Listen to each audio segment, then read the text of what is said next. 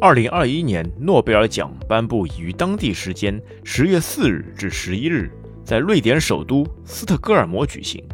今年的获奖者的奖金将会是一千万瑞士克朗，也就是七百三十七万元人民币。那么，什么是诺贝尔奖？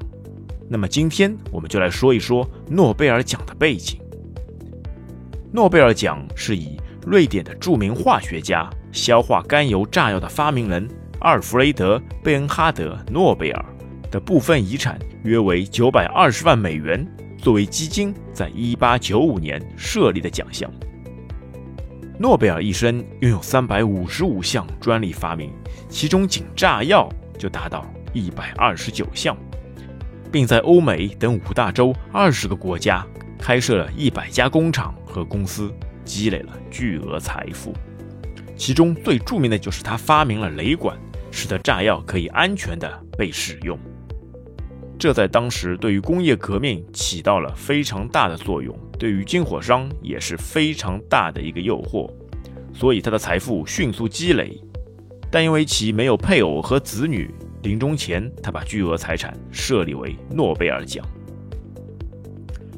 我觉得他也可能觉得自己的发明被人们用在战争上，对整个世界有所亏欠，所以他特别设立了这个奖项，就是为了弥补一些自己的发明给社会带来的灾难。在世界范围内，诺贝尔奖通常被认为是所有颁奖领域内最重要的奖项。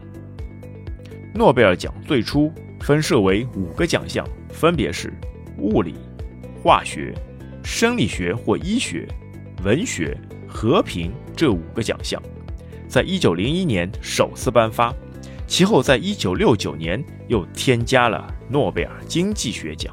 根据诺贝尔的遗嘱，在整个获奖的评选过程中，获奖人不受任何国籍、民族、意识形态和宗教的影响，评选的第一标准就是。他的成就的大小，诺贝尔曾在遗嘱中说过：“请将我的财产变为基金，每年用这个基金的利息作为奖金，奖励那些在前一年为人类做出最好贡献的人。”